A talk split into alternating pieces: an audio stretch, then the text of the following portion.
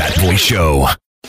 It's the Fat Boy Show on the number one station, RX Radio, and it's a beautiful Monday morning. So glad you could join us today. Hmm?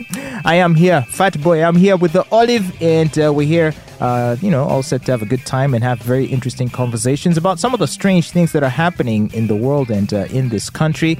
Of course, today on the Fat Boy Show, we're also asking the question of how is it that you would tell your significant other that you don't want to stay with relatives. There will be times where it may become necessary for you to do that.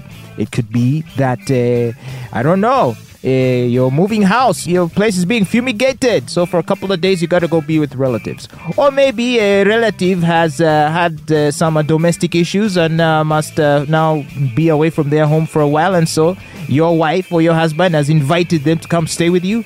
And maybe you don't like the idea of that. How do you deal with such a situation? How do you tell your significant other that you don't want them staying with you or you don't want to stay with them? Olive, what would you do? Now, let's start with the relative that is having some issues and they need to come and stay with us. Before- Refugee. Uh, yes. before this, the husband or the boyfriend or the partner, before they uh, they invite this other person to come live with us, have they had a conversation with me? Or I just go home and I find this person and I'm told, oh, by the way, so and so will be staying with us for a given period of time. Well, uh, it depends. Suppose the person has run away from an abusive uh, husband Even when they run away.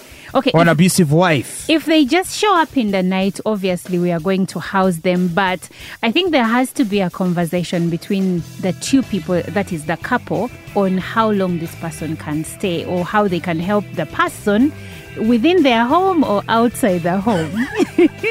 Yeah, uh, I guess if you're rich enough, you can send them off to a hotel, right? You don't know. You may not even send them to the hotel, but you can be like, because some relatives come to stay for like a week and then they end up staying for seven months. Eh. And in those seven months, they are going to take charge of your home. Some of them, not all. They will start questioning how you cook, how you take care of your kids, how you raise them, which kind of wife you are. And before you know it, the couple is having issues. Yeah. So uh, you better beware. I think uh, having a conversation about it is uh, helpful uh, because uh, otherwise, yeah, you don't want to take your partner by surprise. That's the worst. Yeah. That is certainly the worst. Okay. Well, uh, that being that, uh, on the Fatboy Show today, we also want to look at what's happening with uh, our sweet, sweet, lovely, wonderful, amazing Prime Minister, Robinah Nabbanja, uh, who has said that the government will compensate bereaved families and survivors of the grisly uh, link bus accident that claimed 21 lives last week. Uh, you saw what happened. You saw the pictures. Uh, terrible, terrible accident. Uh, about 21 people lost their lives. And on Friday, we had on the show uh, someone from the Bus Owners Association. And, you know, he tried to uh, tell us that, uh, you know, they were advocating for, you know, better practices and so forth. Uh, also cautioning bus owners to hire experienced drivers and drivers who are qualified and so forth. Uh, and also for the government to try to fix the roads because the poor state of the roads is partially responsible, not entirely. Most of it is human error. But uh, hey, why not uh, take all factors into account, right? So, anyway, so in response to that tragedy of last week, the Prime Minister has come out to say that the government is going to compensate these families. Now, I can't argue against helping people in need, although my only question would be why you would be specifically uh, targeting these people for these sorts of benefits and this sort of assistance as if there aren't people suffering every day of other things and there have also been other accidents before why this one why is it now that the government wants to step in to help to compensate uh, some of these uh, bereaved family members now this commitment uh, of the government to uh, assist these families uh, it follows an appeal by the Kyenjojo woman MP Faith Kunihira who asked for the government's intervention into what she termed as this tragedy. So, um, there you go. Olive, what's your take? I understand the part where government would want to help the survivors because news reports have indicated that um, the hospital, most of them were rushed to Fort Portal Hospital, which didn't even have a CT scan, so they had to be referred to Mbarara Hospital, which is 160 kilometers away. So I would understand why government would want to come in because most of these people could probably right now be grappling with a lot of uh, like big wounds and uh, high costs of medical bills, right? Mm-hmm. So if government comes in and tries to help, I appreciate that.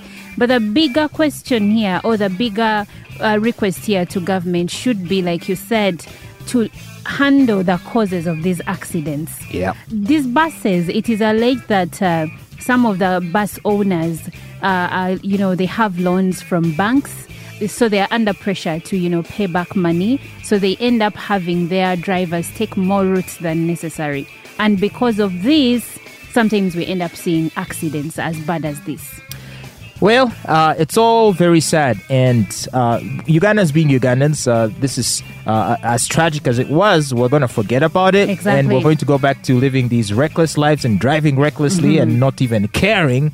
Now, the funny thing is, a number of people who have used the same bus company to travel, uh, you know, across the country.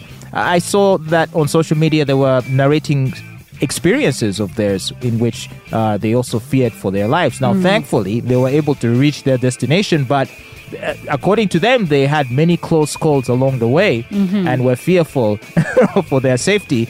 And it seems like many Ugandans have these same experiences where you sit on a bus and literally it's now up to fate or the heavenly you're at the mercy of the the mercy. driver. Is he sober? Is he not tired? Huh? yeah So basically, if you're spiritual, uh, you might just say, "Yo, it's it's, God it's in God's hands," because I don't know. So I saw what uh, the person said that they were the first person to be at the scene of this accident Mm-hmm. uh, in Fort Portal, him and a trailer driver.